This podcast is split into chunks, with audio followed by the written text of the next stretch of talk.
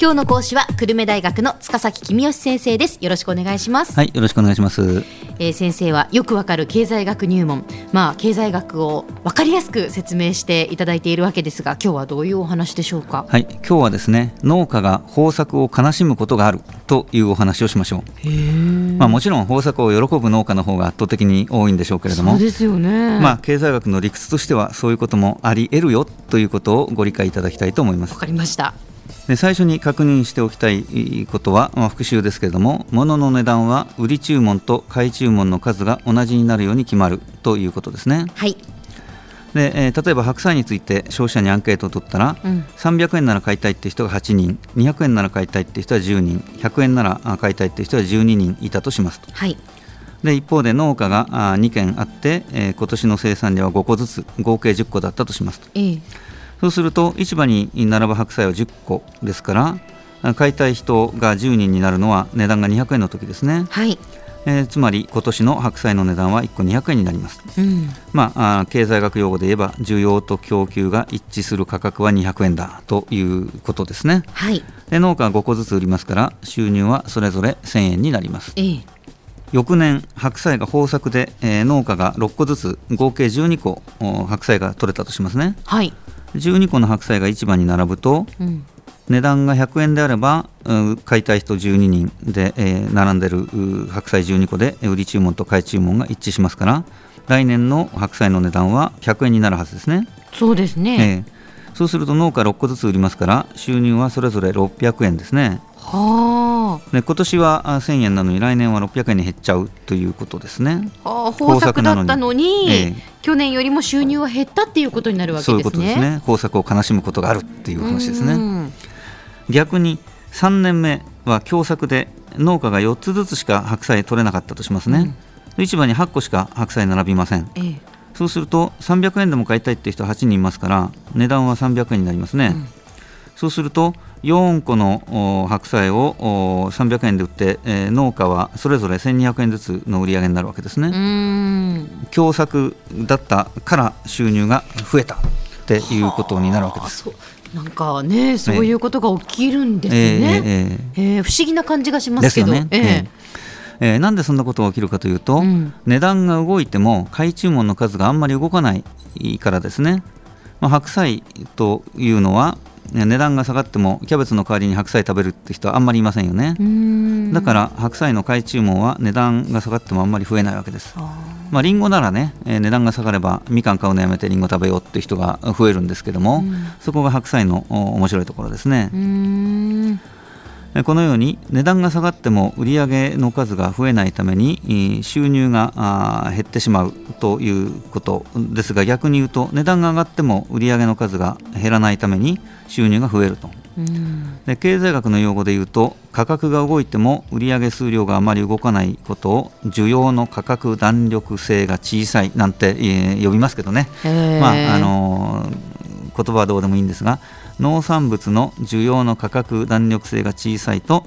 の豊作になると農家が貧しくなり不作になると農家が豊かになるということがあり得るわけですね。そういうことなんですね、えー、価格弾力性っていう言葉なんですね。えー、はあはあはあ、その値段が変わっても買い注文の数が変わらないという場合は、はいはい、価格弾力性が小さいというふうに言うと。そうですね。その場合に豊作になると農家が貧しくなるというなんかねパラドックスじゃないですけど、えー、そう、ね,、いうことが起こってしまうということなんですね。その通りですね。で一般に必需品は価格弾力性が低いと言われてます、はい。まあ、例えば昔江戸時代のお米ってのは必需品でしたね、うん、で米以外に食べるものがないので値段が高くても米を買わざるを得ないと、うん、で反対に値段が安くてももうお腹いっぱい食べたらそれ以上買わないわけですから、うん、売り上げ増えないと。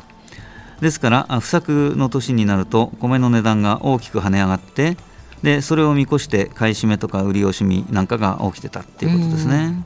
まあ、今ならば米が不作で値上がりしたらパンを買えばいいのでそれほど値上がりすることはないんでしょうねって思うとですね、うん、えー、米は必需品でなくなったって言えるわけですけども、でも米とパンを合わせた穀物全体としては今でも必需品ですよね。そうですよね結局どっちかは買わなきゃいけないわけですから、うん、世界的に天候不順で、えー、穀物がどっちもできないと穀物の値段は大きく値上がりするということがあり得ると。うん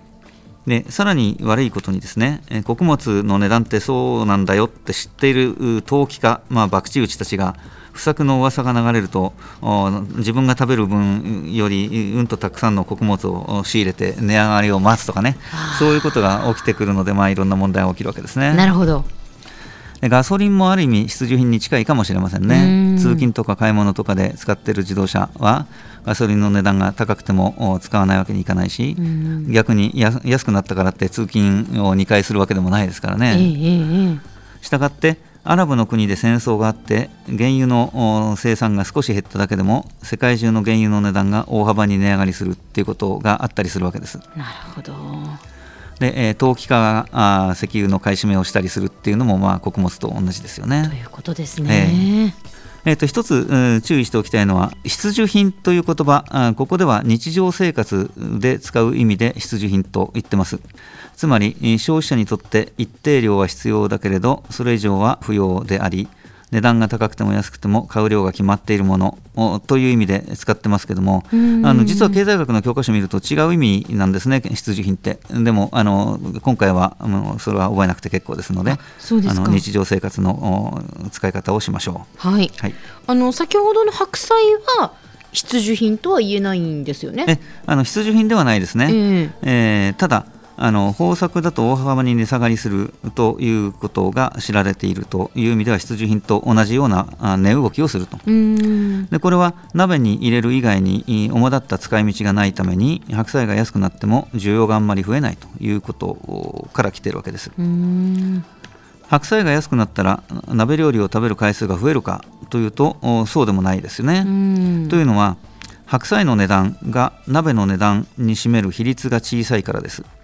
白菜がどんなに値下がりしても他の材料が値下がりしなければ鍋のコスト自体はそれほど下がらないので鍋を食べる回数はそんなに増えないと。だから白菜の需要もそんなに増えないと。いうことですね、うん、では先生今日のまとめをお願いします。はい。白菜は豊作だと値段が大幅に下がり農家はかえって貧しくなることがあります。価格弾力性が低いため供給量の増減によって価格が大幅に変動するからです今日の講師は久留米大学の塚崎君吉先生でした。どうもありがとうございました。はいありがとうございました。